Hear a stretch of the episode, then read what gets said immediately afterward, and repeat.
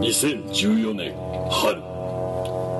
日本のフットボールカルチャーを憂い人知れず立ち上がった2人の革命戦士ここは東京錦糸町の地下地と今宵も肩寄せ合って傷をなめ合う我らは非力なレジスタンス集団その名も錦糸町フットボール義勇軍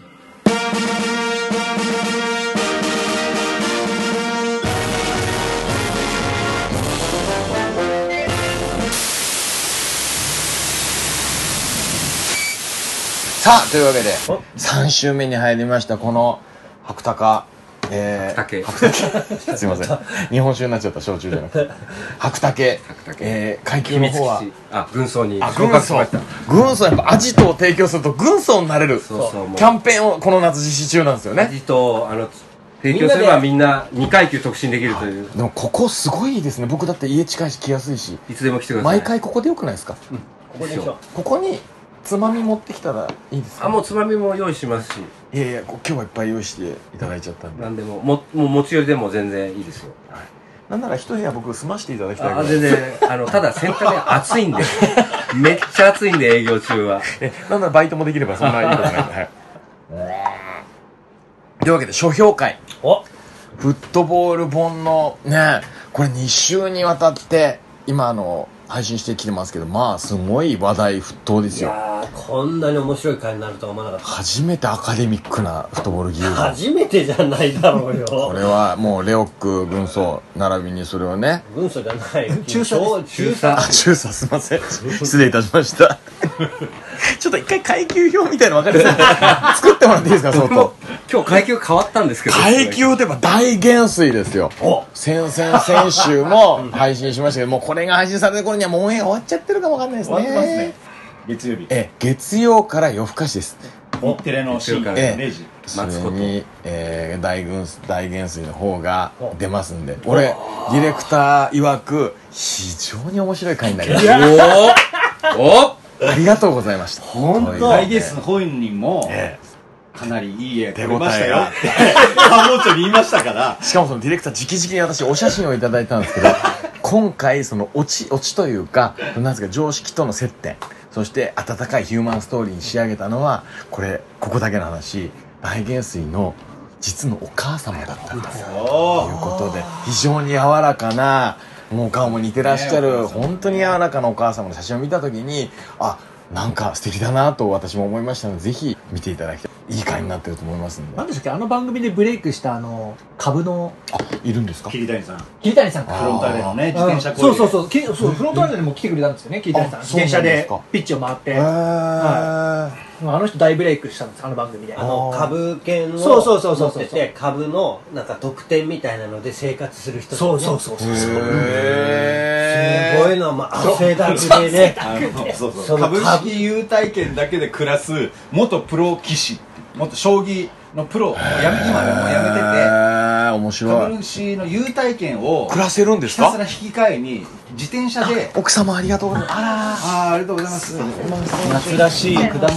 あらスイカの方があらありがとうございますす。持ってきていただいてあのはい。あありがとうございます。相当。のはい。外が持ってきてくれるそうですあ相当があのレオ君に買ってっつってねだってなんだお金はじゃあレオさんですありがとう切っていただいてすいませんすいませんいえいえ、だからそっちも気にし美人の奥様がねいやいやいやいやどこどこでなしつけたのえだどこでなしつけたのだあ梨の話なんかスイカの話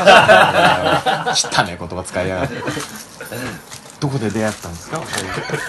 そこで。花見ですかね。花見会社の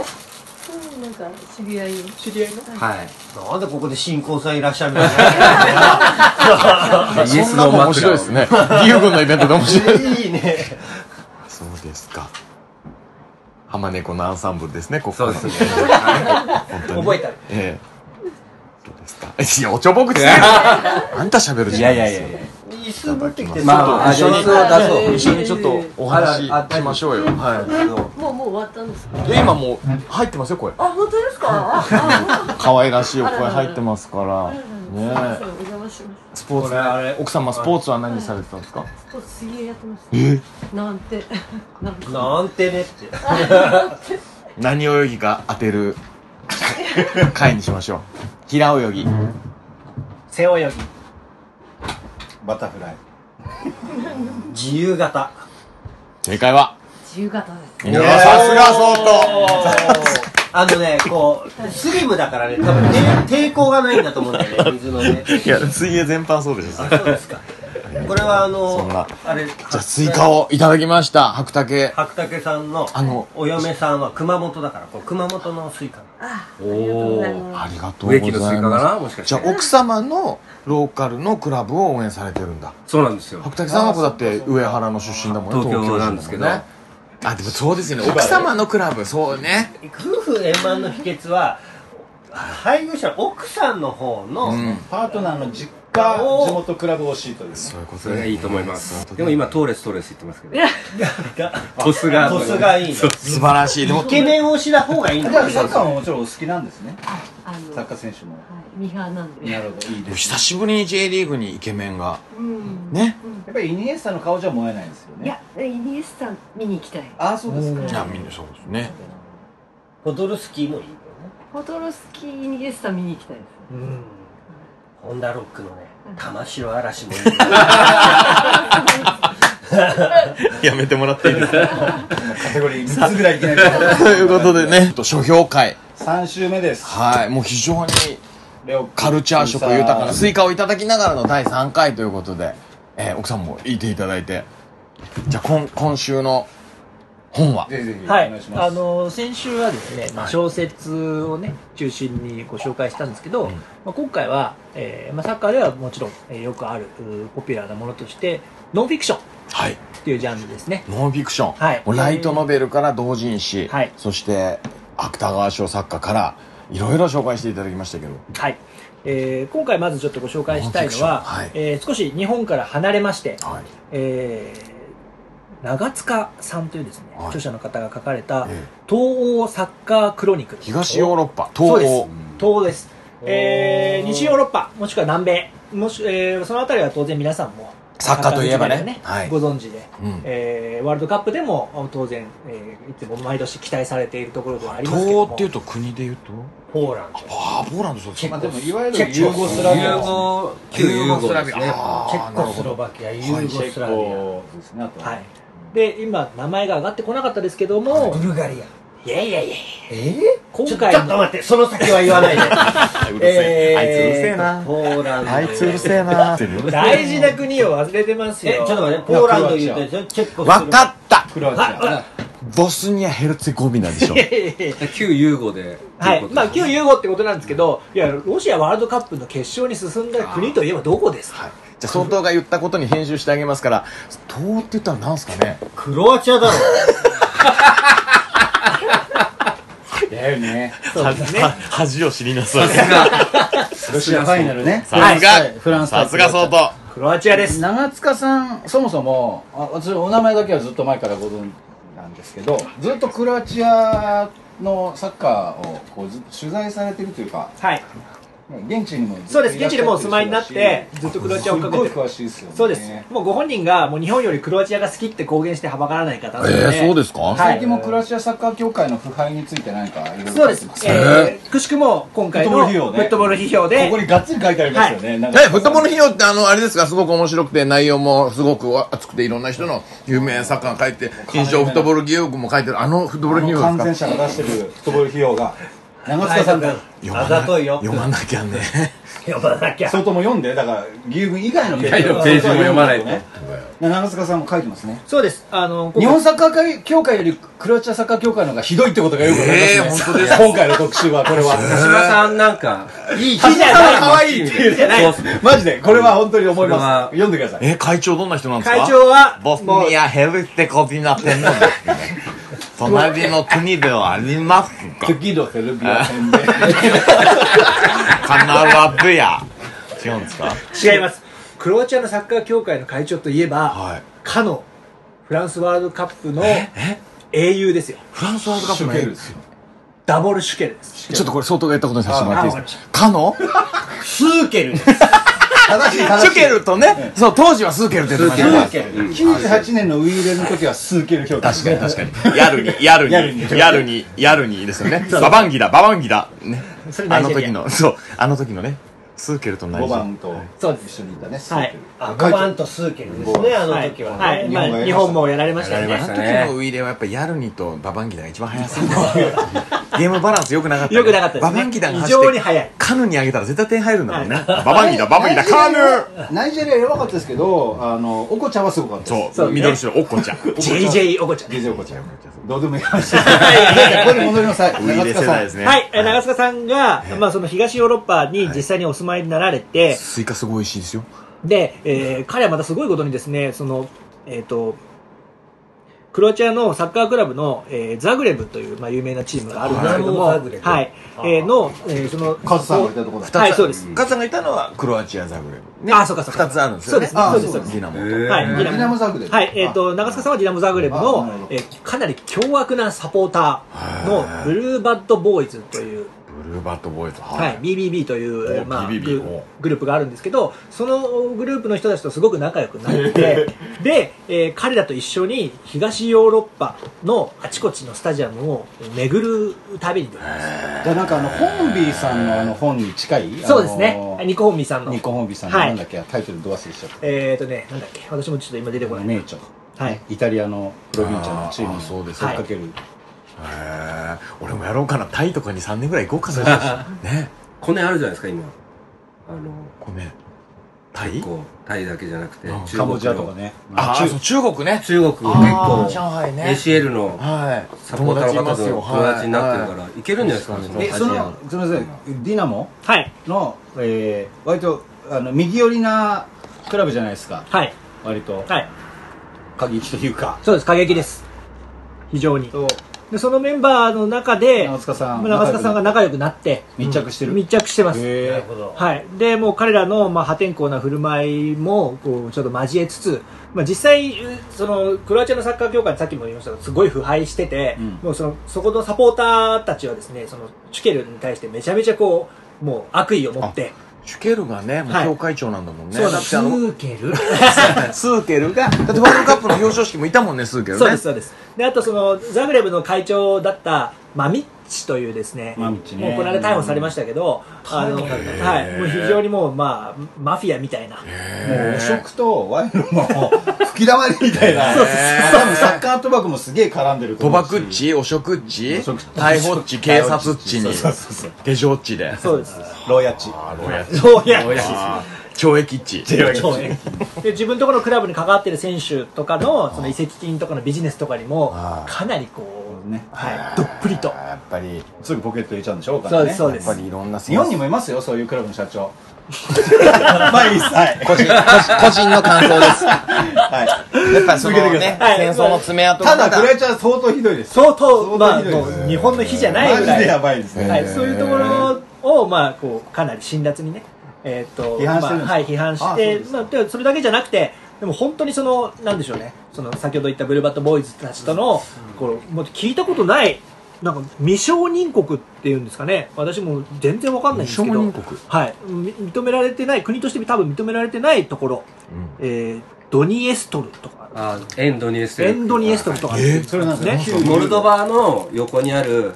国連では、あの、承認されてない国があるんですよ。旧ユーゴですかそれえー、そこはロシああアっでちすね、のあっ昔の。ちのねへソ連崩壊後そうのなあれんでですすねそうですね、はいあの、ここ、ちょっと僕の分野だから言うけど、ソ連崩壊後、分野分野なんだけど、ソ連って、いくつもの、あの、共和国が成り立ってた連邦なんはいだはけいはいはどい、その時に、あの、ロシアが、こう、独立したというところまではいいんだけどはいはい、その他、バラバラバラって独立しちゃったんだけうどん、ちっちゃい国っていっぱいあるのよ。なるほど本当にあのーどれぐらいだろう東京都ぐらいの広さしかないようおなーそそこに住んでる民族が独立してると武か蔵っていう野市みたいそうなそうそうそうそのレベルのあのところがいっぱいあってそういうところって自治自治になってるのかどうかわからないけど国国として通貨もなければあのえ通貨もないどうしてるんですかどうしてるんでだすからその他国だからルーブルでややりやってたりとかっていうそういう国って結構ロシアの中にはあるんですよはい、はい、どうぞ まあ、そこでもですね、まあ、当たり前のようにサッカーは存在していて、えー普通にですね、あのサッカーを愛して楽しんでる人たちがいると、そういう光景を、まあ、描いてらっしゃるんですね。でこれが本当に長塚はい、あの日本ではやっぱりここのジャンルを描いた人はなかなかいらっしゃらずですね、はいえーそうですね。今のオンリーワンですね。この人僕実はあのフットボール批評さんの,、はいあのロフトナインけどその時に長塚さんも出てらっしゃってそうですね非常にハリル解任について喋ってるのも熱かったですねはい、ねあのこの人はまたハリー・ホジッチに対してもすごく評価されていて、はいすごく熱はかいったでいらっしゃいました、面白かったです面白かったですね。私もその場に今、あの、いました。あの、その後ね、あの、高円寺の起点でも、えっ、と、イベントをやってらっしゃあっ宇て都いて、宮さんと一緒にやってそうです。私それもちょっと、あの、見に行かせていただいたんですけど、あの、本当に熱いクロアチア愛を語っていただいて、はい、あの、面白かったんですけでどね、もこのあの当然長塚さんは日本の方だけど、はい。日本のサッカーや日本代表より今のクロアチアの方が好きだってね公言はばからないわけですからそうです。そういう貴重なね本当に貴重ですね。で、この人、あれなんですよね。日本人にとっては、はいなかなかその言語の壁もあるしクロアチア語とかさやっぱ現地のジャーナリストの本なり映像だけじゃ分かんないこといっぱいあるからこう日本人のね長塚さんのような人がね描いてくれるんだよねそうなんあの、本当にその言葉の、東ヨーロッもうそうなんですけど、この方本当に頭良くて、元クイズ王なんですよね。パをああの長塚さんそうっ す。わかりましたああ知ってる俺クイズ王になろうと思ってたからさ高校生クイ ズ1回戦負けだったんだけど出てきました今 そうになろうと思ってたってじゃあそんな相当に奥様から謎謎出してもらっていいですかあクイズ王だ私とじゃあ私と旦那の出会いはどこですかピモーンはい合コンブー正解は花見ああそっちかーはい長塚さんの話はい、あのまあ、クイズ王だった方、本当にもう博識、博学で、でその方が、もうな本当に何をきっかけなのかわかんないですけど、まあ、クロアチアに興味持たれて、あのハマって、実際に住んじゃうとこまで行って、で、えー取材を重ねて、まあ、信頼も得てね、だって、ね、遠出、日本人が一人す、ごいですね取材を、だはマいミチとかさっき言ったその、にも取材してるんですよ、うんあの長塚さん。そんなのもうね、日本人がなんでって話じゃないですか。そうですよね、うん、それをもうこうやってらっしゃったっていう方でだからこれ著者の方が、まあ、ツイッターやってらっしゃって私もフォローしてるんですけど、あの皆さんのその皆読まれた方たちの感想をリツイートされてるんで見るんですけど、やっぱりご覧になってる方って割とサッカー見てない方なんですよ。なるほどはい、あのヨーロッパとか東ヨーロッパとかに興味があって、うん中塚さんの本が出たっていうんで興味持ったら、まあ、それがたまサッカーだったっていうだけであっなるてほどあなるほどはいあのそのツイッターで感想書く人は割と社会とか民族文化の方から入ってきてる人が多いんうだそっかそうですでもなるほ昨ど今ね東ヨーロッパのサッカーってアリロホジチだったり、はいもうフルカオシムだおったしり、まいねうんねそのまあ辺ストイでコビッチもつそうですよねながって、そうだよねつながってきてるけど、まああんまり語られてなかったところですもんねそうです実なはかなか文化のところは分かんないキャッチーではないかったですもんそうねですポップではなかったちょっとあと暗い歴史が多いのでなるほどあのなるほど戦争うんやっぱ92年のあの内戦って本当にひどかったからねいはいまだに尾を引いてます民族の対立確かにはねそうですだから本当に書かれてることはある種こう暴力とか、うんそうなんですそういう闇社会の部分、うんそこはもう切っても切り離せないんですよね、実際に国の写真とか、ね、あの子供とかの写真見ると笑顔だったりすごい綺麗な街並みとか風景があったりっていう部分も間違いなくあるんですけどそれ以外のもうもうすぐ隣り合わせにその暴力となるかほど戦争いのや本当ね東西の冷戦時代に思いっきり巻き込まれたのはやっぱ東ヨーロッパの、うんまあ、特に旧ユーゴ、まあ、すごいですよねその戦争なんていうか武器商人たちの餌食になってる国でもあるしうんそうですねやっぱ民族同士を対立させられちゃったしあなるほどね殺し合いしてましたからうんねだからあの本当ボマボバンのあの、ね、ミランの10番やってはいたボバンが、ボバンはいはい有名だけど、その要するに民族同士でねボスニア人と蹴っ飛ばしたもんねボバの飛び蹴りねそうですそうです出してたじゃん、うん警備うのんね、競り合う時だったから、うんああいう話とか聞くとね、あと、まあ、ストコビッチもよく言いますけどね、その時代のことね。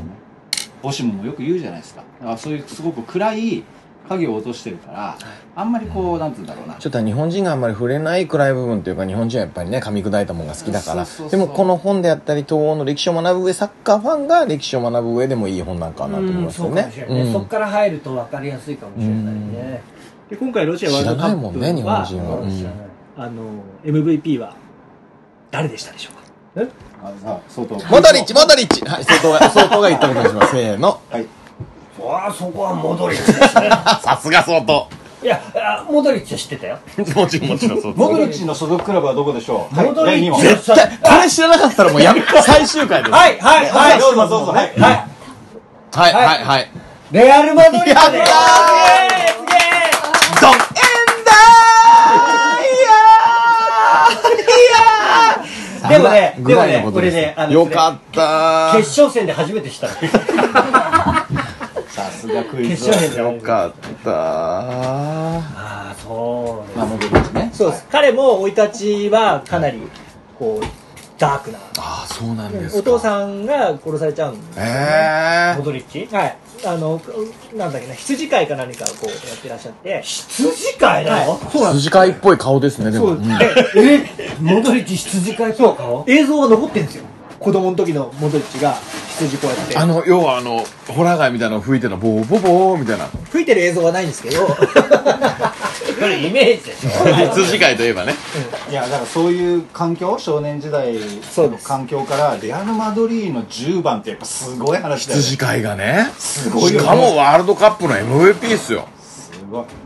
すごいですだからねまあね彼のストーリーも相まってちょうどね今回こうやってまあ注目も集まって、えータイミングも良かったと思います、本当に、はいあのこういう東ヨーロッパっていう、今まで我々なかなかこう知りたくても知り得なかったことが、この本によってね、えー、と知ることができるいい機会だと思うので、ぜひ、えーこの機会に手に取っていただければクロアチアの躍進がよりこの本に魅力を与えてるということですねね。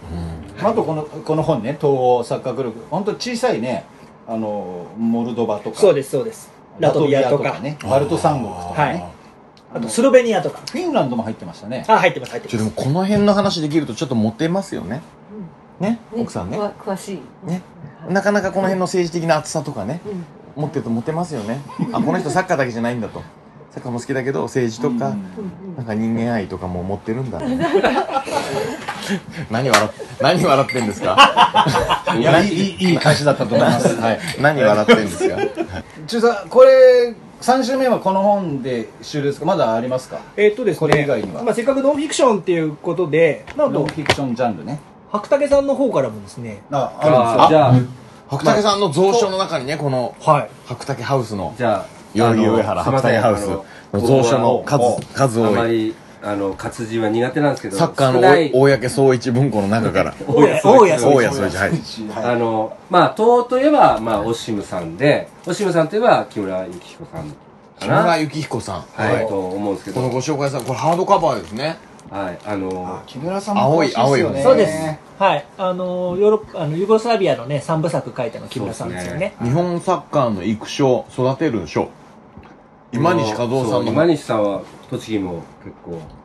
あそう関なわんでっすてるんですよね、そう確でかす、ね。そうです、そうです。岐阜とか、栃木とか、まあ、もともとはサンフレッチェとか、そう広サ島ンフレッの。チェでずっとやってて、で、この本は、あの、帯に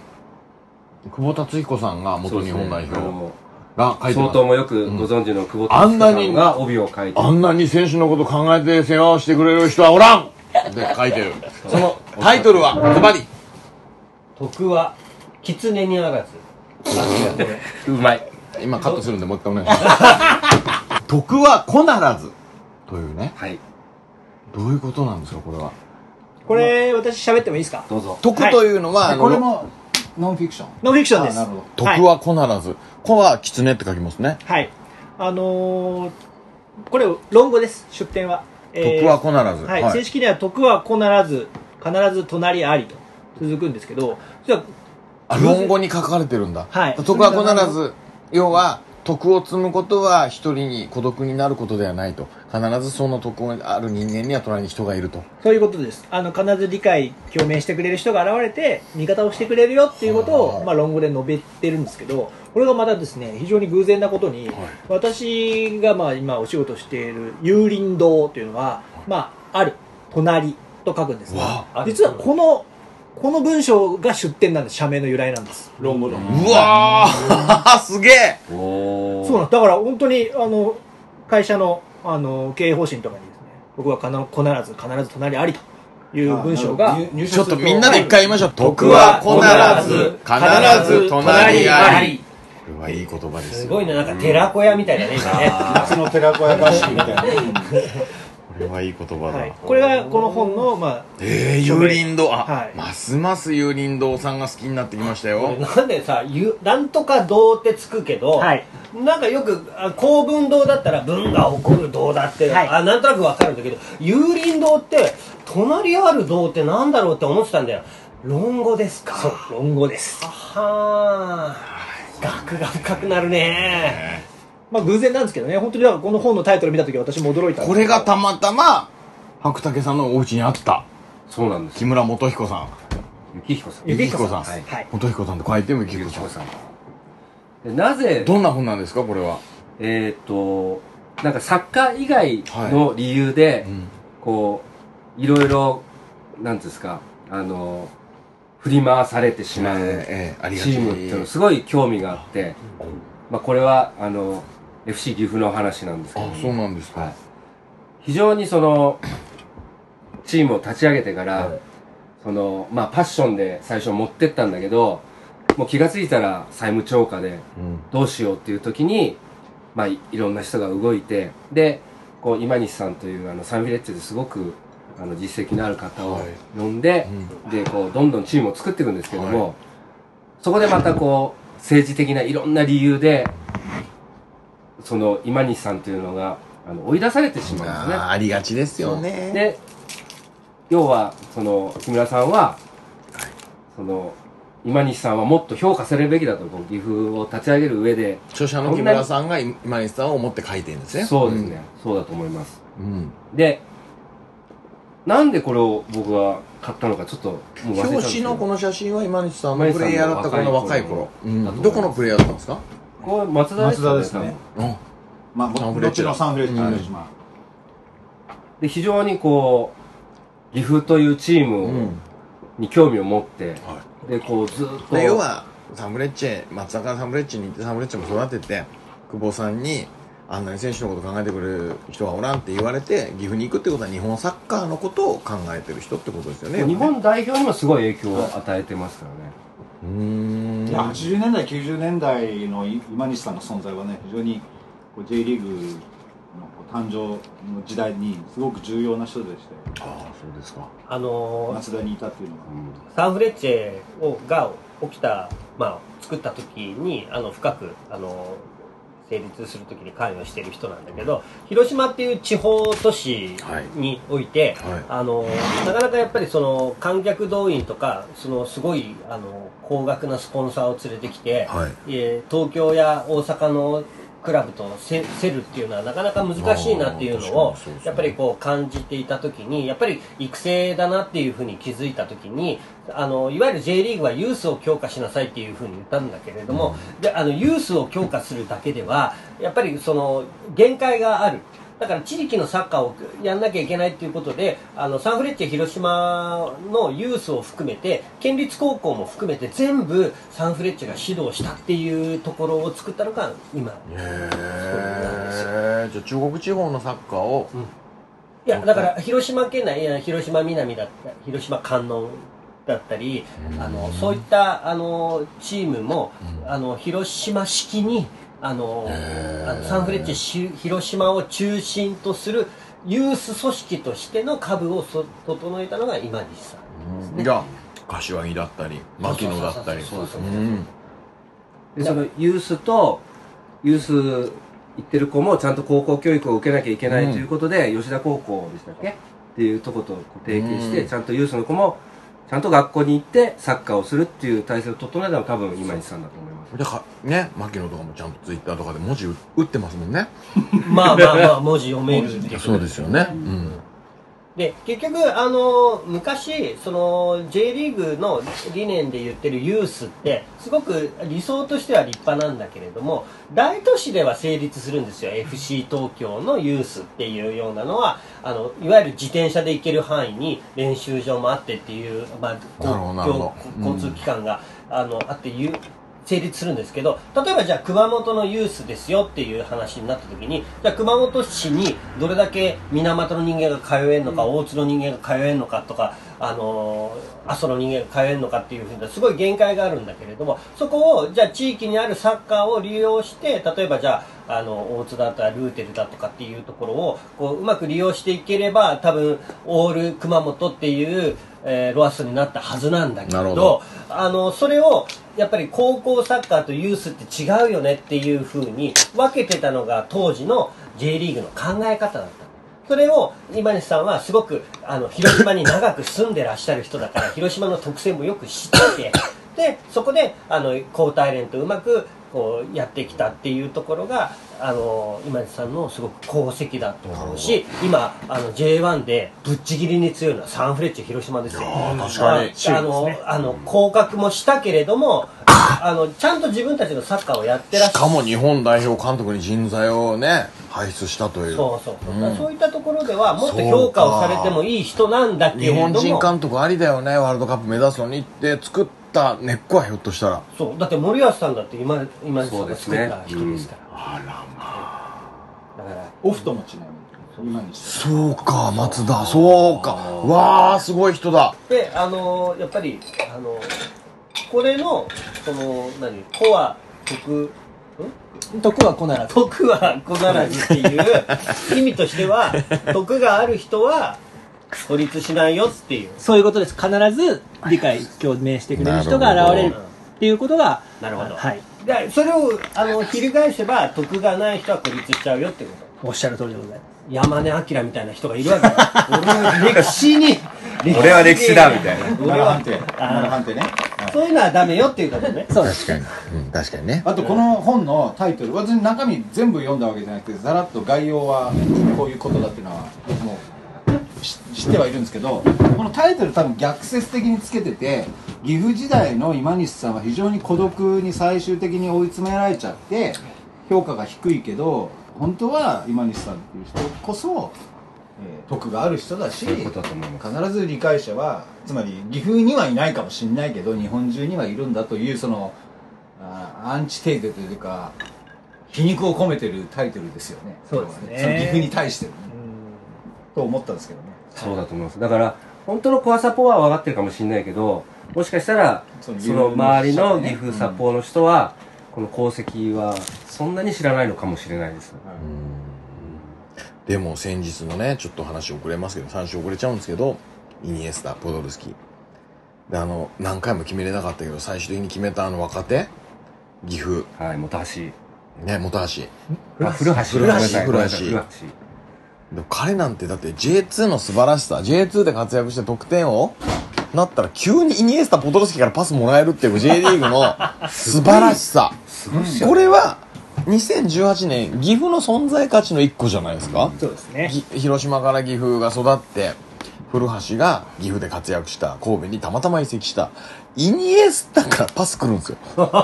夢あるよね すごいねだから今西さんのこれはちょっと功績だったりとか、そういう話も、まあ、深いな、面白いなって。つながってますよそうだねからもう私が思うことは、そういう今西さんをなぜ大事にできないのかっていうところが多分論点だと思うんですよ、うんそうですそうです木村さんのはい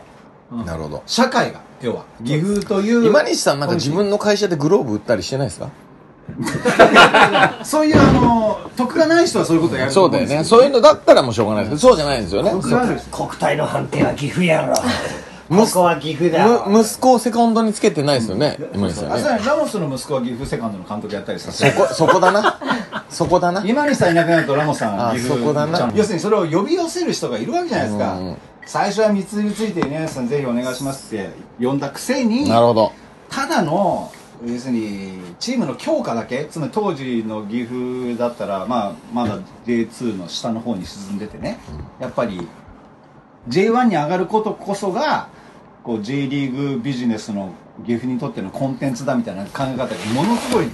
凝り固まってる人がい今西さんたちを今西さんを呼ぶわけじゃないですか、うんでもこれ以上使い物にならないというかもう利用価値がないちょっとハードな言い方しますけどそうすると簡単に捨てるという、うん今西さんみたいな人そういう扱いすんじゃねえよみたいなのなるはほどなるほどとそのオールドファンを含めてね当時の人間もねそれは思いますよねでそれをそのまあ木村さんはちゃんとこうももともとのノンフィクションライターですからあの別にサッカーの作家ではないんですけど木村さんはもの多分綿密にそこは読みたい徳はこならず読みたいちゃんとエエビデンスをちゃんと取ってやってる人だと思うか取ってると思いまらすかなりあの中身は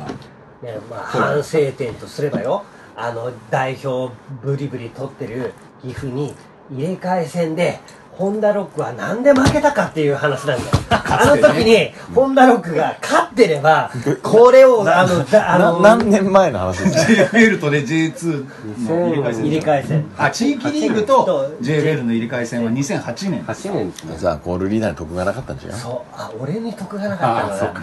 じゃあ 俺は子子だったんだなキツネです狐だったんだす泣いてみてもらっていいですかいませんでしたコンでしょそこは、そこは今度。素人さんにもわかります全員わかってまンですっていう奥さんが一番違うわっていう顔されちゃったこれ骨太な本ですねす徳はこならずこれ出版社はこれはどこだ木村さんを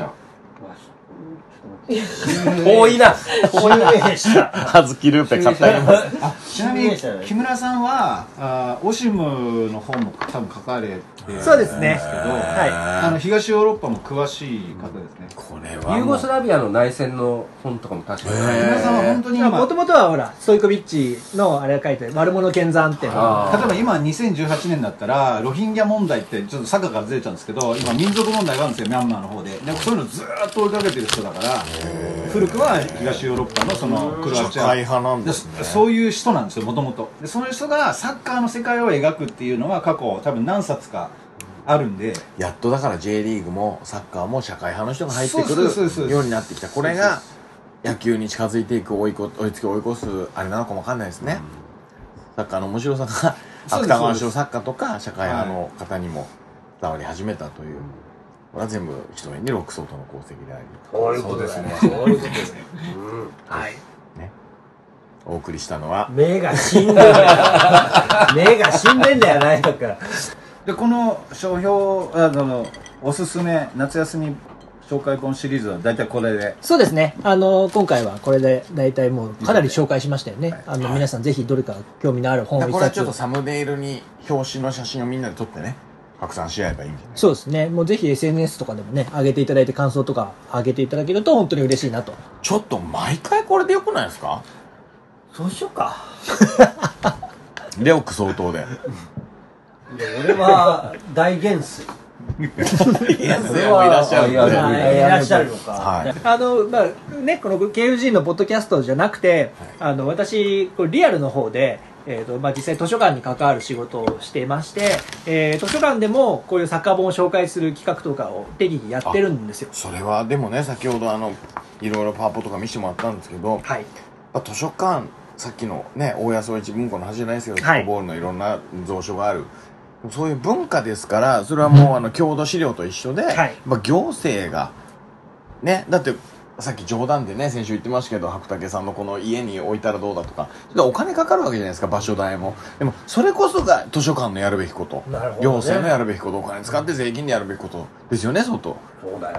その通りそうですよね。だか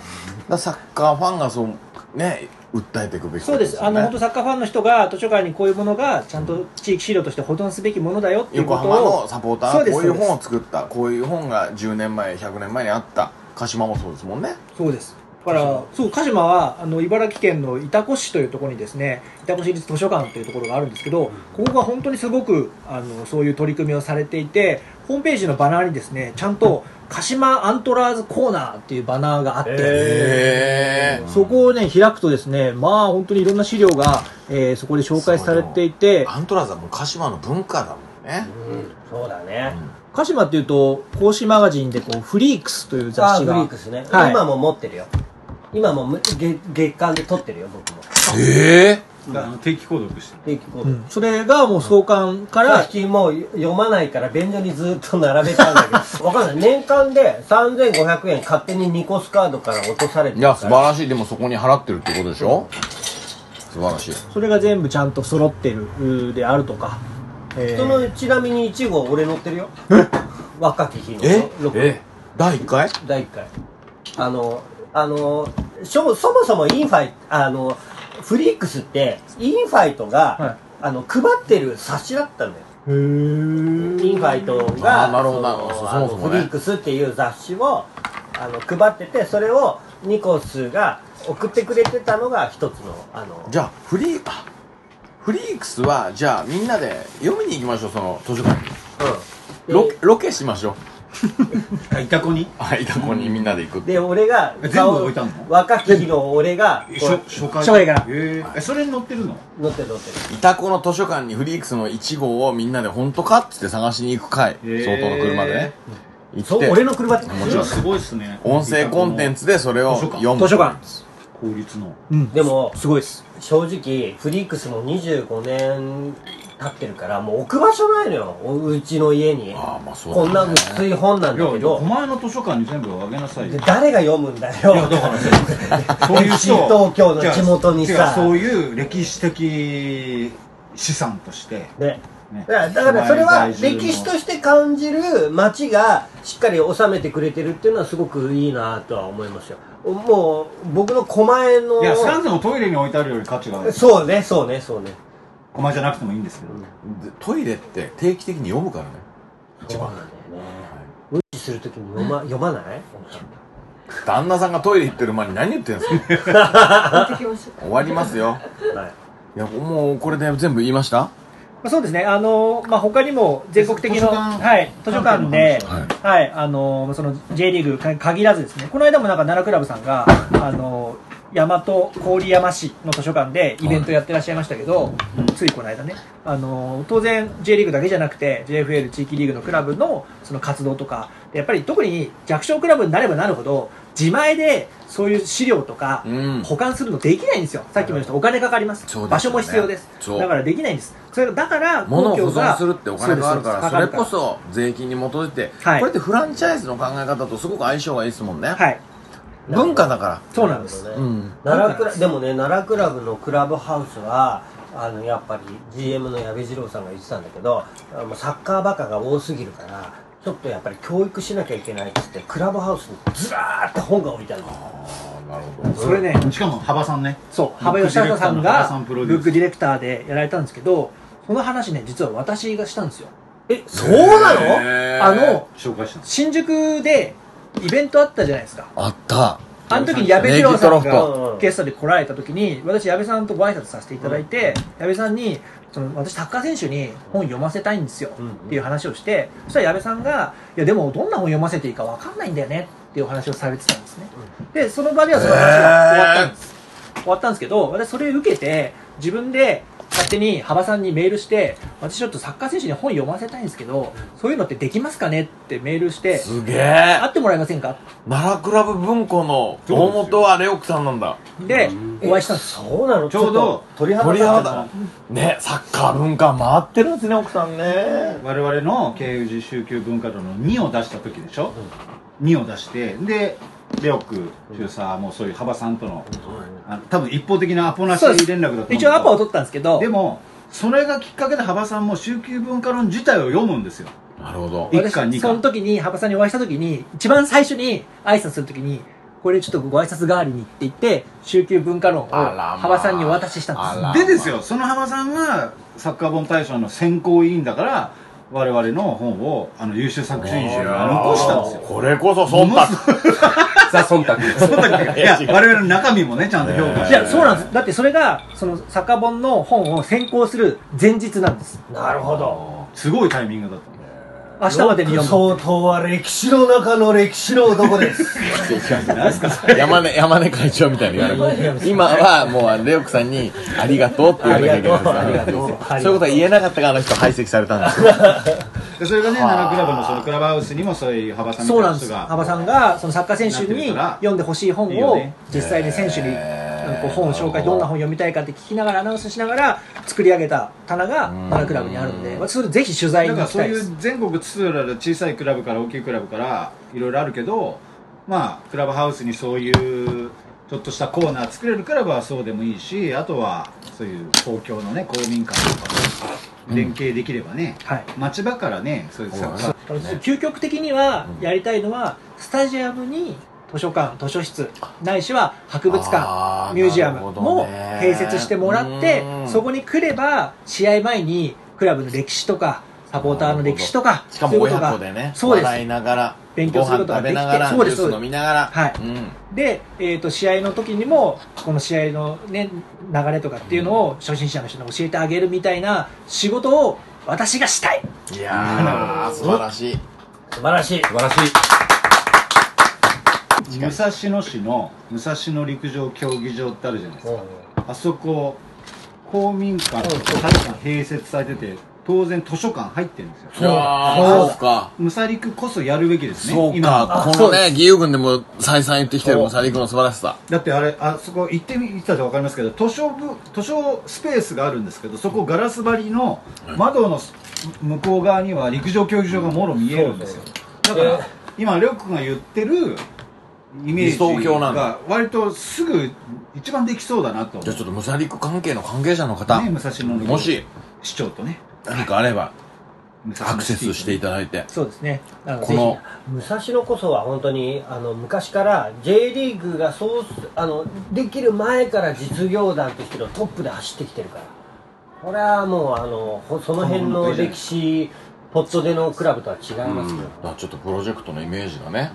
できましたねこれはねムサリクにぜひこれを置いとくじゃあちょっと最後なんですけどもお時間なんで、はいあの3週にわたってご紹介いただいた本のねタイトルと作者をもう一回おさらいさせていただければとまずは「フットボール費用イシュー21」もねそう我ですね々の連載あるんで読んでいただきたいそして1週目にご紹介させていただいたのが、がえーフットボリスタですねフットボーリスタ、ね、ガルディオラがアナログサッカーゲームをパブでやってるっていう表紙ですよはい、それか二ら冊目がえっと砕かれたアリル・ホジッチプラン、はい著者がイホロイさんですねイホロイさんはいそして3冊目が、えっと2週これで目すがそうですね、うんえっとレッドスワンの絶命はい、はい、ライトノベル、はいね、イケメンそしてそれから、えー、This is the day いやこれ読みたい、芥川賞作家津村喜久子さんこれは This is the day 絶対に読んでくださいはい絶対に絶そ対にして今週ご紹介させたのが、はい、それから、えー、東欧サッカークロニクル、はい、長塚さんはいはいそして、はいえー徳はこならず徳はこならずね木村さん、ねそして最後、あはいーごめんなさいもう一個ありましたね、えっと中蔵さんあ中の蔵さん中蔵さんはいこれですはいこれ同人誌になりますそうけですどね、同も、人誌で、え2週目に紹介したのが、ノンリーグフットボールについて私が知っている2、3の事柄。うんそして、えー私もちょっと執筆に参加させていただきました。同人誌えーはい。J2 ですが何か高田先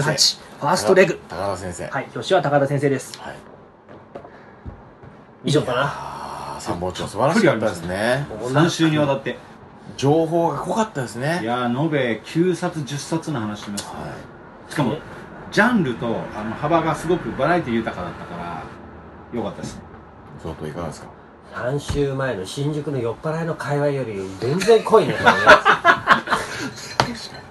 こういう番組であらないたんですねいたんですねですねいや素晴らしかったですまさにあのフットボールのリテラシーが高まる3週間でした有武さんいかがでしたかいや本当なんかあの先週までの放送を聞いて、これは場所を提供しないといけないと使命感に駆られて、皆さんをねおこんな招き江したん戸ですけど江戸の静かな場所はい確保できないですからそれはもう資産家でいらっ本しゃる当あの良かったです来ていただいて本当にもうどうなるもう先週まで聞いてあれ本当に終わっちゃうのかな iTunes ストアにもなんかアップできてないしねいろんな不具合がありまして良かったですだから本当にいい回だったと思います今回心の配していただいたんですね、はいはいというわけで、はいや3週にわたってありがとうございましたというわけでレオクさんはい。熱い話をありがとうございましたありがとうございましたこ。こんな機会をいただいて本当に嬉しいです。いいえ今日楽しかった。これでも定期的にね、やりましょうここでね、ぜひぜひ、うんはい全然ここはもうオープンなんでありがとうございます、ねというわけで3週にわたってお送りしてきました書評スペシャルお送りしたのは口開けの知らないつの時大地総長とオットの参謀長であるそしてレオック中佐であります。白竹軍曹でありまそのす。奥様嫁です。そしてリテラシーの神ロック相当であるどうしようくんリテラシーを元に結集せよこれは革命であるありがとうございました